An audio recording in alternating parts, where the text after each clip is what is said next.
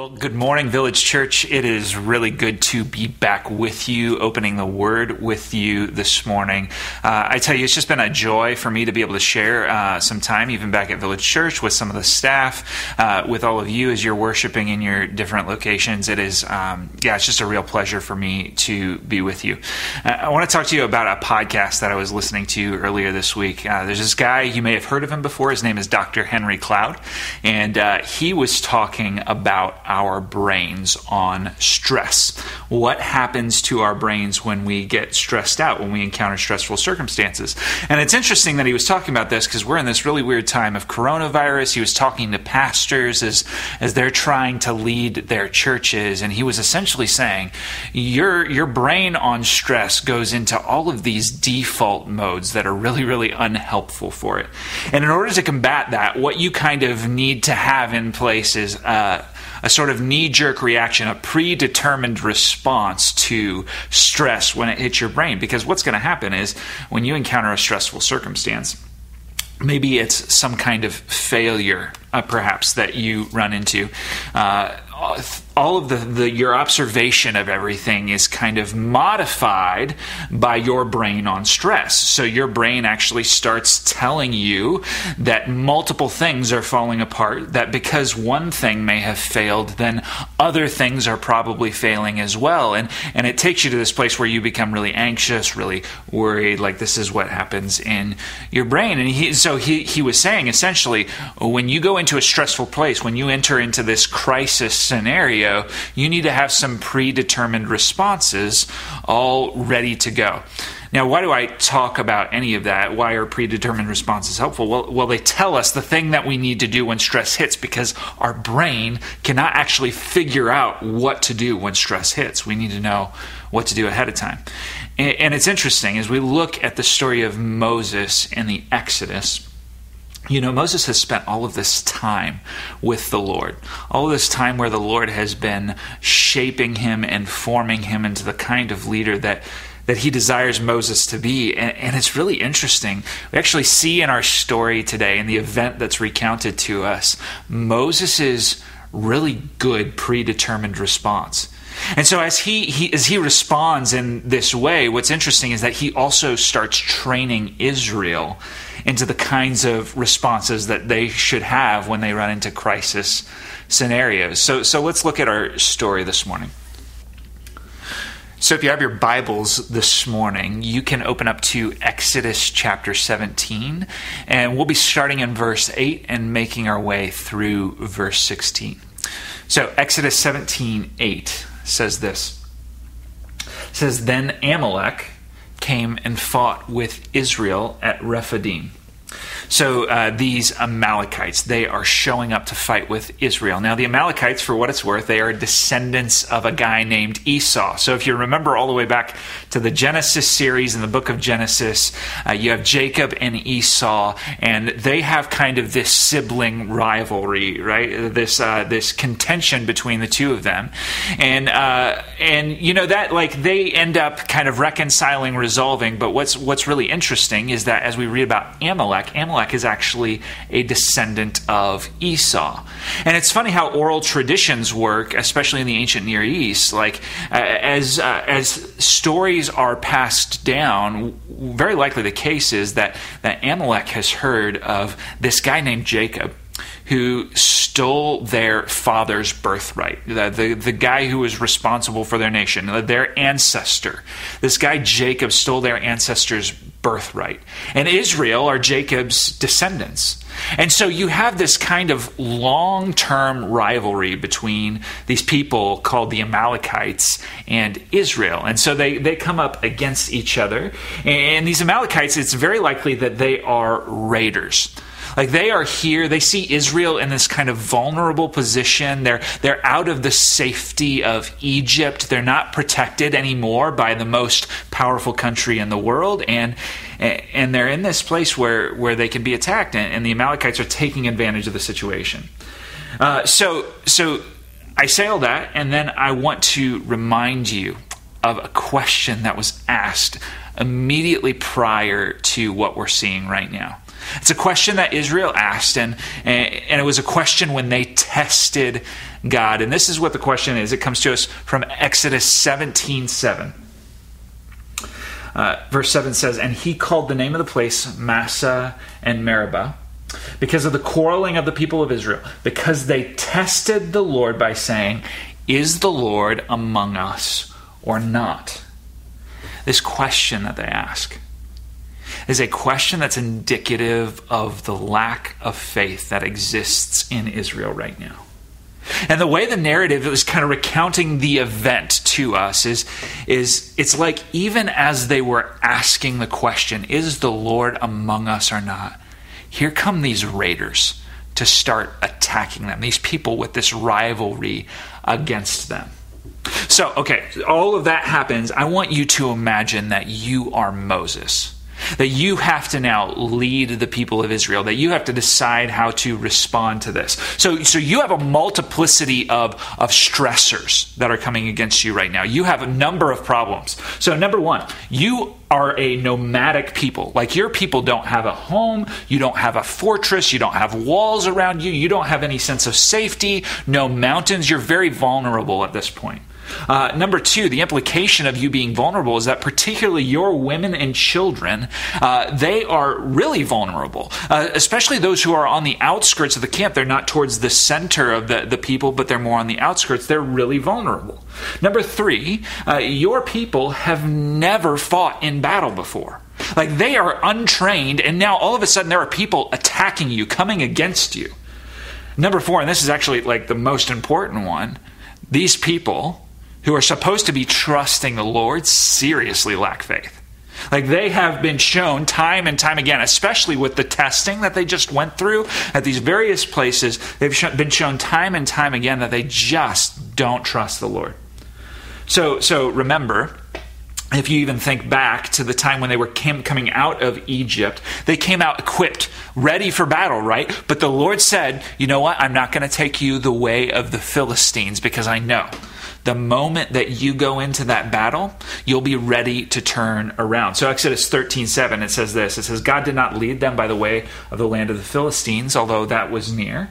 For God said, 'Lest the people change their minds when they see war and return to Egypt.'" So, so it doesn't say that, that God couldn't bring victory against the Philistines. What it says is the issue in the Israelites is a lack of trust, a lack of faith, a lack of conviction. And so this is a really serious problem. And then you add on top of that, number five, that this lack of faith for the Israelites has actually led to infighting among them. Like, they, they're fighting against each other. In fact, what we just read about, if you uh, think back to last week, Exodus seventeen, one through seven, is this story about the Israelites fighting with each other. Like, right now, they are a disunified force. And, and a disunified force is a vulnerable force. That's what, that's what Moses is dealing with right now.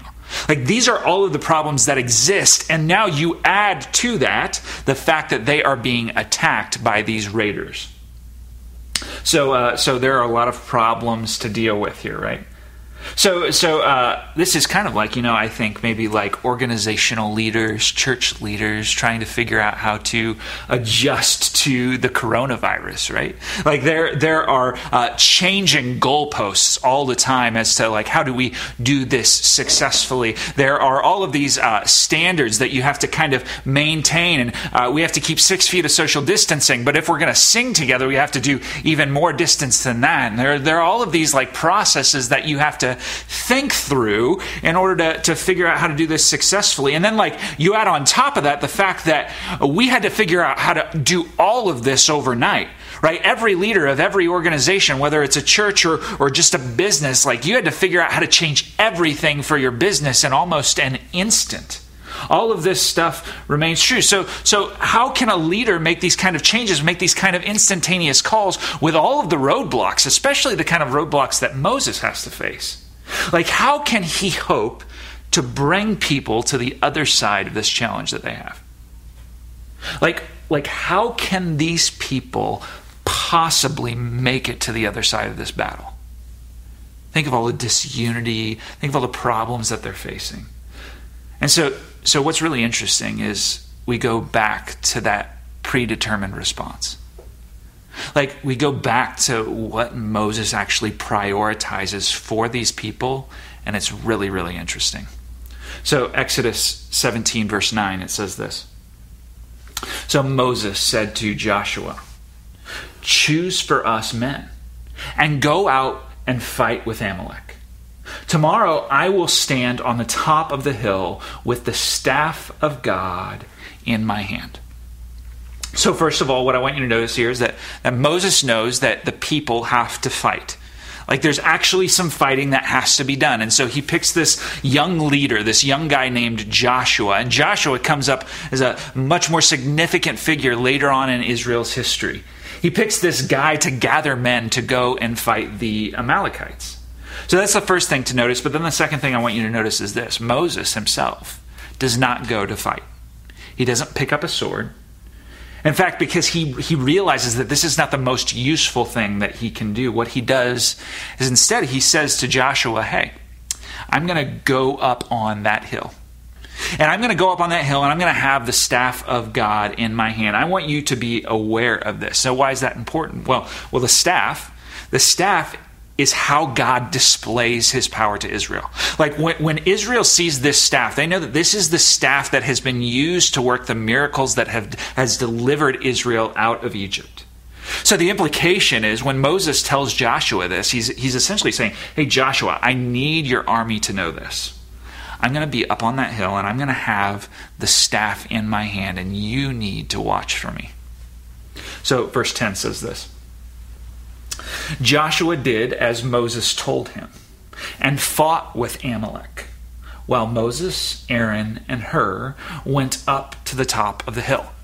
So, so Moses, Aaron, and Hur, and this is the first time we hear of this guy named Hur. This is his first appearance, and and it's very likely that he's one of the elders of the people of Israel. So, so what you have is uh, essentially three key leaders of Israel going up to this hill, going up to this place where everybody else will be able to see them. And what's really surprising about this is, like, this is a story about a battle. This is a story about, about a time when Israel is going to go out and do battle with another nation that's that's coming against them. And, and it, as you look at the words, if you think of the words as like a video camera, and that video camera, as the battle is, is kind of going on, that video camera actually pans away from the battle and turns our attention to these three leaders of Israel. Like, that's so interesting. Like, we don't get to see, like, their battle formations. We don't get to understand, like, the kind of strategy with, with uh, the way that they fought uh, against the Amalekites. We don't actually get to understand any of that in any real detail. The details that we get are what's what's going on with the leaders. So as we watch kind of the camera pan on these leaders, it shows us how these leaders respond to crisis. It shows us kind of uh, that predetermined response that Moses has set up for them. So uh, so there's just a principle that I want to revisit for us here.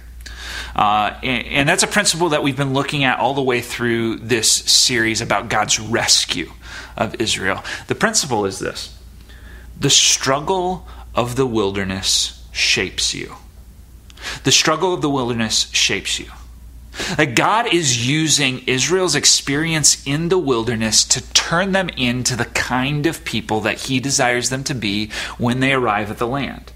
So, so what Moses and these leaders are doing with Moses, it, it, it's kind of like they're training the people how they ought to respond. So, so what's kind of already been going on? Well, well, we've watched how God is kind of shaping their worship. We've watched how God is shaping their memories. We've watched how God is teaching them to trust him, even day by day, right? As he provides the manna on the ground every day, he's teaching them, he's training them how to be the people that they need to be. We're, we're actually watching God test them in different ways, reveal things to them that they wouldn't have otherwise seen. And now tensions are really high. There's all of this stress, and, and kind of we have to answer the question, you know, how are they going to do battle against other nations? Like, this is a really important question for them to answer, because as they go into the land, th- the land is not empty. Like, there are other nations in the land, and they have to figure out how to do battle with those nations. And so there is a lesson here to be taught about how do we actually do battle with other nations. And so, so Moses is, what he's doing in this moment is he's teaching them how to fight. Like, as we look at these uh, leaders of Israel go up before their people, go up on the mountain, they're actually teaching their people how battles are fought. So uh, so I want to move this now to a question about you. If if the struggle of the wilderness is what shapes us, I want to I want to move this to a question about you. What is God forming you for? Like, what kind of person is he shaping you into? Who does he desire you to be? Like, what what kind of person does he want you to be in your spheres of influence? Like, we're called to Christ likeness, right? So so how does God want to, to make you into the kind of person through whom Christ lives his life in your spheres of influence? Like, all of this we have to, to take in mind, because there, there's this idea that, that you have things that are trying to stop you from becoming that person. Like, you have your own set of roadblocks between you here and getting to be that person. You have your own set of priorities that are keeping you from becoming that person. You have your own set of distractions that are pulling your attention away from becoming the person that God desires you to be. Like, he's trying to shape you into somebody, but at the end of the day, like, there is something in you warring against that person he is trying to shape you into. So, you know, like, God may have saved you, but that does not mean that you don't have any struggle. Like, your struggle has not just disappeared now that God has saved you. You have your own set of battles to fight, and, and, and you have to do this in order to become the person that you were created to be. So, Village Church, we actually have like a way that we talk about that at this church. Like, you all have a vision statement that says, we make disciples who go, grow, and overcome. Like, we make disciples who go, grow, and overcome. And we say that word overcome. And sometimes I wonder, like, do we really know what that word overcome means? Do we know what we mean when we say that word? Because the implication is this, that there are battles raging inside of you between the Holy Spirit and your broken desires. Like, there are battles raging inside of you between you living for yourself and you living absolutely surrendered to the will of God. There are battles inside of you that you might become more like Jesus. There are battles raging inside of you that you might actually live for God's purpose instead of live for building your own kingdom. So, so part of your formation, like part of even why this church says it exists, part of why uh, the vision of this church is to help you overcome all of those things that are standing against you so that you might become the person that God designed you to be. Like, to actually see God's power go to work kind of like a wrecking ball to break down that old person that you were so that Christ can live his life through you. We want to see Village Church make disciples who go, grow, and overcome. So then, so then a further question for us is, how do the people of God actually become a kind of people who overcome? Like, how do the people of God move past their enemies, move past their obstacles, move past the things that are even inside of themselves so that they can become a people who actually uh, find victory with the Lord? Like, how do how do we do this as God's people on this side of Jesus' coming and his life and his death and his resurrection? I think we see something about this as the passage continues on. So verse eleven. Whenever Moses held up his hand, Israel prevailed. And whenever he lowered his hand, Amalek prevailed. So uh, so again, we don't see any details about battle formation, no explanation of their armaments, no, no uh, scene of struggle on the field. What we get instead is Moses lifting his staff up and raising his staff. And every time he lifts the staff up in the air, Uh, Israel starts gaining ground in the battle. But then, but then as the staff falls down, then they, they start losing ground in the battle. So what, so what's going on here? The amazing thing is that that Moses, like inside of him, this faith reflex has been built. Like he knows the first thing that he has to do is to go up and put God's power in front of the people. Like he's starting to learn if we are in trouble, we need the Lord to work. So, so why why the lifting up and lowering? Why uh, go up on the hill? Why do this out in front of everybody? So, so remember the question, the question that they were asking, is the Lord among us or not? As they fight in the urgency of this situation, that question is resounding in their minds. And, and Moses, when he goes up to the hill, when these leaders go up to the hill, what Moses is doing is he is answering the question for his people. Is the Lord among us or not? Well, behold his power. Behold the thing that you see as displaying God's power to you. I tell you certainly that the Lord is among you. So he gets up on a high hill and he holds this staff up, this symbol of God's power before them, so that every person who is fighting can visibly see that God's power is at work. He answers their question with clarity. The Lord is powerful and he will be at work through you. So when Moses holds up the staff, essentially what he's saying is this: stay focused on God's power and overcome. Stay focused on God's power and overcome. Israel, do you want to win this battle? Do you want to see the Lord at work? Then what you need to do is you need to stay focused on God's power and overcome. So now I want you to like imagine that you're a soldier out on the battlefield. And uh, you, you may have even been, been one of the ones who asked the question, is the Lord among us or not? And now you've been called. Joshua picks you out and he says, hey, you're going to go fight this battle with us. And, and, and you know, we're divided. We're untrained. We're a nomadic people. We're not prepared to do this. And you, all of these anxieties are moving in your head. And, and then you remember uh, at the beginning, at the beginning of the battle, Joshua told you, hey, but you need to look up to the hill. Because because Moses is going to be up there on that hill and he's going to have the staff of God in his hand. And so you know what you do? Like, you actually look up on the hill. So you look and there is Moses with his staff raised up high. It's the same staff that was turned into a snake.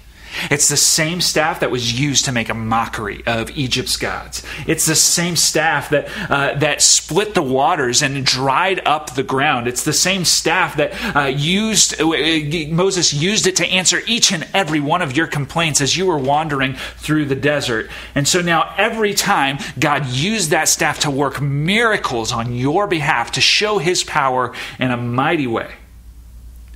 So then you look at that staff and, and it reminds you of all of these things that it does. And it inspires inside of you this trust in God. Like faith actually starts to rise up within you. And then you turn to face your opponent and you swing your sword at them. And they hold a shield against you. And that shield smashes to pieces as you swing that sword. Something you could have never expected. And you look next to you. You look along the lines that are advancing, and you actually see Israel, like your people, gaining ground on these people who have come to attack you. And what you notice is that every time that that staff is lifted up in the air, you're remembering God's power.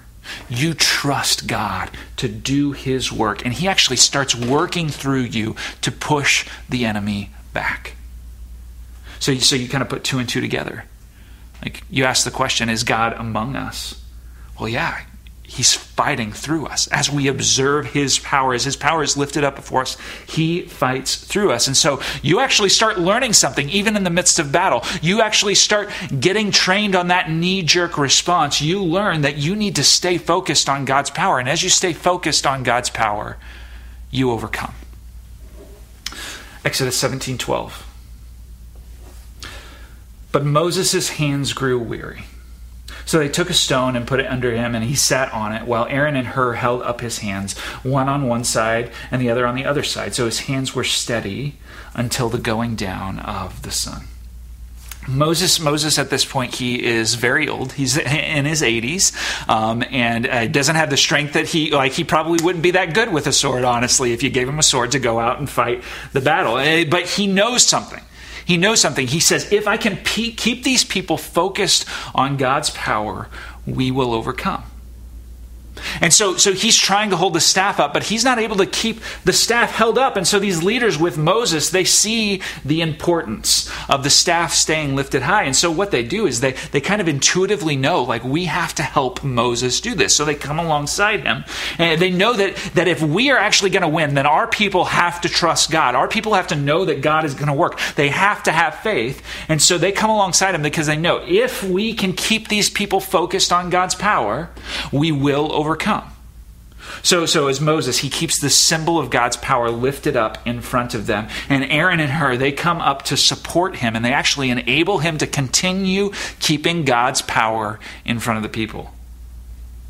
So as, as I've heard people tell this story, I'm kind of, I've gotten used to hearing, you know what, like what you need to really do is you need to get some, some good teammates around you, kind of like Aaron and Hur. You need to get some people around you to come and support you and, and lift you up. And I, and I hear that, and like, that's really valuable advice. It's very wise, but Aaron and Hur's value in this story is so much greater than just being there to support Moses. Like, the thing that they know they are here to do, they recognize in the moment what is most important. Like, they already know these people lack faith.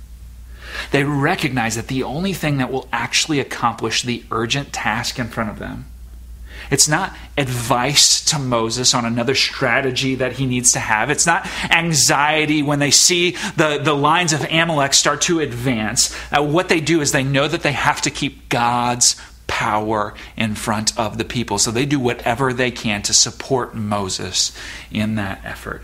They step up to make sure that Moses can keep God's power in front of the people, that they can stay focused on God's power and actually win the battle. So verse thirteen, and Joshua overwhelmed Amalek and his people with the sword. So, so because Aaron and Hur, they recognize the importance of the task at hand, all day Moses is able to then keep the staff lift, lifted up high in the air in front of the people. And because of this, God actually like works through the people, through the army to achieve victory. So I want you to notice something. I want you to notice that this is actually drastically different than every other time that God has worked in the book of Exodus. Because, because before it was, hey, Israel, I need you to watch something that I'm going to do. I need you to watch a wonder that I'm going to work. I need you to watch as I split the waters of the Red Sea. But now, now it's actually like, Israel, you're going to go fight. You're going to do your part. But as you do it, you need to stay focused on me. So God actually, God worked through very natural means. Instead, in fact, what it tells us is that Joshua overwhelmed Amalek with the sword. Like it was, it, it, it was not in an obviously supernatural way that, that God did something to the Amalekites. No, like they won by very natural means, but it was because they were focused on the Lord, and God actually was at work through them to accomplish this victory. The victory that they won was completely dependent on their dependence on God. So, verse fourteen. The Lord said to Moses, write this as a memorial in a book and recite it in the ears of Joshua, that I will utterly blot out the memory of Amalek from under heaven. So, uh, so uh, you know, like here's a little trivia question. What was the first scripture that Moses ever wrote? You might be inclined to think, like, it's, well, it's the first book in the Bible. It's Genesis, Genesis one one. In the beginning, uh, God created the heavens and the earth, right? But that's that's not what we get. Like, actually, the very first thing that Moses wrote down, the very first time we see Moses writing, is this story. Moses actually writes this story down for us. The, the first thing, and the first thing that like you write, the first thing, it, it kind of becomes this guiding understanding for, for how you see everything else. And so the first thing that, that Moses is writing about is this time when he kept God's power in front of Israel, and they watched God work through them to achieve a victory. Verse fifteen and sixteen. And Moses built an altar and called the name of it, The Lord is my banner, saying a hand upon saying a hand upon the throne of the Lord. The Lord will have war with Amalek from generation to generation. So in battle, in battle, the banner is a rallying point. It's a source of morale. It, as the banner stays lifted high uh, for the rest of the people fighting, it is a sign that there is still hope of victory in the midst of this battle. So, so the movie in the movie The Patriot uh, with Mel Gibson, uh, you, there's this there's this battle where the flag actually falls, like the American flag. It falls down, and, and Mel Gibson, he takes it upon himself. He goes and he lifts the flag up because he knows that the moment the people see the flag fall down, they will start to falter. They will start to retreat because they think the battle is being lost. So he goes and lifts the flag up to make sure that everybody knows, no, there is still hope in this battle. We can still take ground in this battle. And you know what? In warfare, the, the presence of the banner, the presence of the flag, it provided hope for victory. So how much more then would this be true for the Israelites when Moses was holding before them like a flag, like a banner, the thing that represented God's power to them? And, and on top of that, the fact that God himself was the one exercising his power through them. So so here Joshua and here uh, the future le- leaders of Israel, they get taught a lesson. They actually get taught this uh, knee-jerk res- response, this predetermined response that they need to have. And, and that lesson is this: stay focused on God's power and overcome.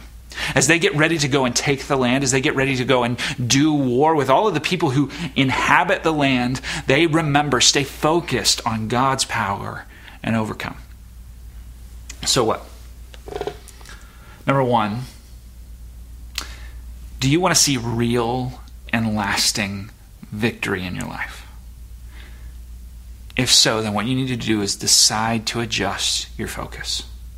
You need to decide to adjust your focus. So, so for these people, the symbol of God's power was the staff. The place that they need to focus was Moses' staff. But for us, God's power is evident to us no place more clearly than in the person and work of Jesus Christ. So First Corinthians one eighteen says this: "For the word of the cross is folly to those who are perishing, but to us who are being saved, it is the power of God." You know, Jesus, he came with power and authority. He healed, he casted out demons, he provided food for people in miraculous ways, he, he taught with clarity, he did all of these amazing things. And then on top of that, he gave up his life for the brutality of the cross so that he might utterly destroy the power of brokenness on our lives, the power of sin on our lives, so that he might enable us to stand before God forgiven and righteous, that he might actually free us from the power of sin on our lives, from the power of Satan on our lives, that he might actually make it possible for us to receive the gift of eternal life, that he might enable us to receive the Holy Spirit. All of these things he did. And then on top of that, he rose from the grave. Like, he defeated death. Church, there is power in the name of Jesus, and that is not just a nice song lyric that we sing. It is something true. It is truth that breathes life into dead souls. So, are you tired of losing your battle with your broken passions? Are you tired of seeing apathy rue the day in your life? Are you tired of falling into the same old patterns that you fall into again and again? Are you tired of living purposeless? Maybe l- let me ask these questions a different way. I want to ask these questions in term of, terms of, of vision. So, like, do you actually want people to see and meet Jesus when they see and meet you? Like, do you want to be the kind of person that, that when people come and sit at your table, they, they taste something of what it is to sit with Christ? Like, do you want rivers of living water to be flowing from you wherever you go? Do you want to overcome the old you so that Jesus can actually live through you? I want to ask of you, I want to implore you, I want to beg of you that you would decide to have nothing besides Jesus. that you would decide to have only Jesus. And then if you have a gift of food, or if you have a gift of family, or if you have a gift of ra- relaxation or enjoyment, that it, that it would be because Jesus gave it, and that you would recognize it for that. And that if you lack any of that, you would recognize that you still have the, the only thing that you need, which is Jesus. I want to implore you to, to develop habits that set Jesus in front of your face, that make your heart grateful for his power, that compel you to go deeper with him. Hebrews twelve, one and two says it like this. It says, "Therefore, since we are surrounded by so great a cloud of witnesses, let us also lay aside every weight and sin which clings so closely, and let us run with endurance the race that is set before us, looking to Jesus, the author and finisher of our faith."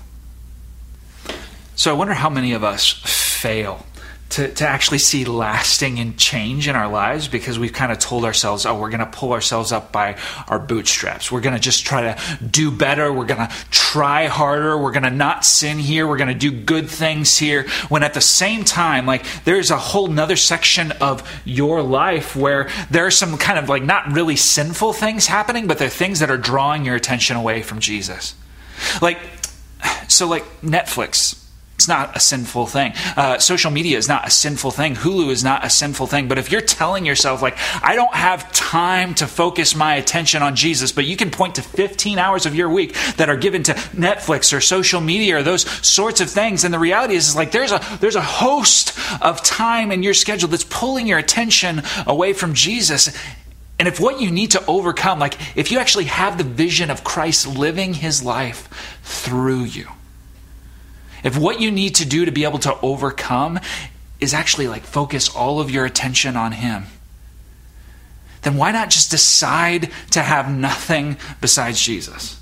So, so, so Village Church, I, I would implore you, decide to have nothing but Jesus. And then when you do this, I want you to talk to a pastor. I want you to talk to a C G leader. I want you to talk to a mentor, or even just a, a trusted brother or sister in Christ, and say, you know what?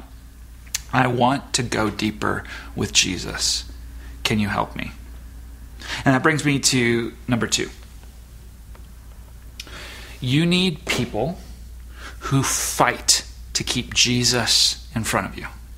You need people who fight to keep Jesus in front of you. So, so Aaron and Hur, they're in the, the midst of this story. They, they see the importance of keeping God's power in front of the people. And you know what? We need to help each other see Jesus. Like, we need people around us who are going to help us see Jesus. So, like, for me personally, like, one of the best moves that I've made in this season, there's a whole lot of crazy with the coronavirus, like trying to figure out how to lead. It's there, there are a, a number of challenges, and, you know, at, at different times you can be prone to anxiety or uh, just a lot of activity or uncertainty. And so, so in the midst of this season, like, one of the best things that's happened is I've got a leadership coach. And this leadership coach is is working with me, and what he's doing is, in the midst of all of this, he's fixing my eyes on Jesus. Like, he's shaping my affection for Jesus. He's helping me to actually ask questions about, like, okay, where is Jesus at in the midst of this?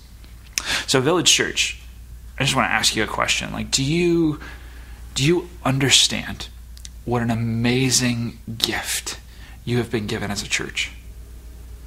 So, you have a staff who's been working throughout this really weird time, working really hard throughout this really weird time, so that they can keep your eyes fixed on Jesus.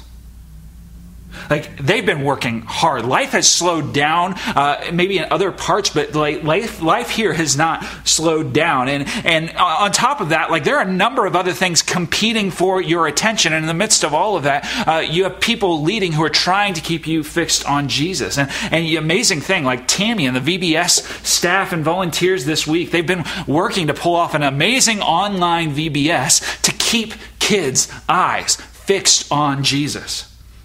Like, Mike and Mel Boyle are here serving, uh, and Mike is an interim pastor here at Village Church, like, blessing you in this COVID season while Michael and Brianne are away, and they are working, they're striving to keep your eyes fixed on Jesus. You have C G leaders who are striving to keep your eyes fixed on Jesus. You have elders who are striving to keep your eyes fixed on Jesus. Uh, you have worship leaders who are striving to keep your eyes fixed on Jesus. All of these people, they're, they're intent on helping you see Jesus. And honestly, like if I could tell you your Pastor Michael's heart for you, why nineteen years he has labored week in and week out to bring the Word of God to you.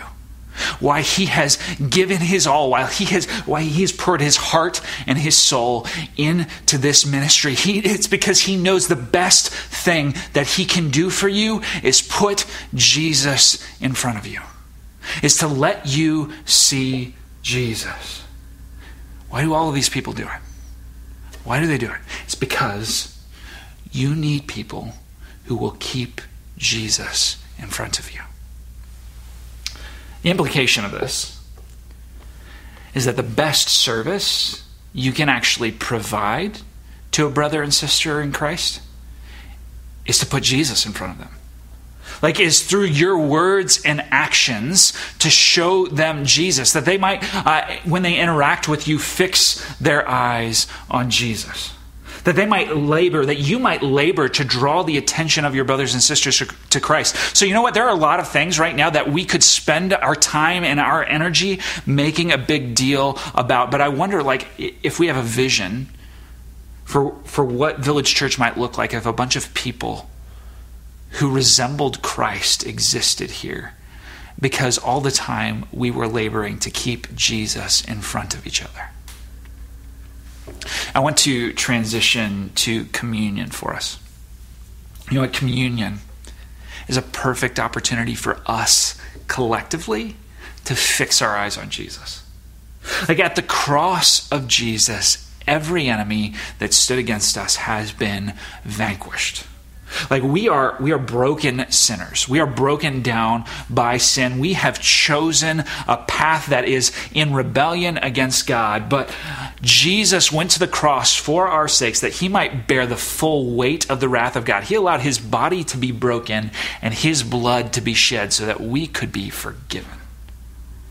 So what we're going to do in this time is we're actually going to fix our eyes on Jesus together.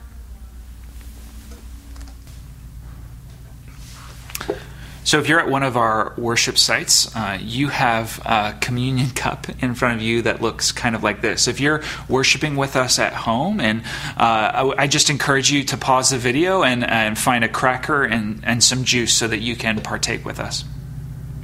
If you have one of these communion cups, um, on there are kind of two layers to, to peel back for these cups here. The, the top layer is uh, the wafer. And uh, under that is the layer for the juice. So as we partake together, you'll peel those off. Um, the the wafer, the, the bread, it represents for us Jesus' broken body. And, and the juice represents for us Jesus' shed blood, what he endured for our sakes. So Village Church, this is what I'm going to do. I'm actually going to take a moment of silence. I want you to reflect on how God's power has been revealed to you through Jesus, the things that he has set you free from. That Jesus might become the fixation of your heart in this moment. So would you be silent with me?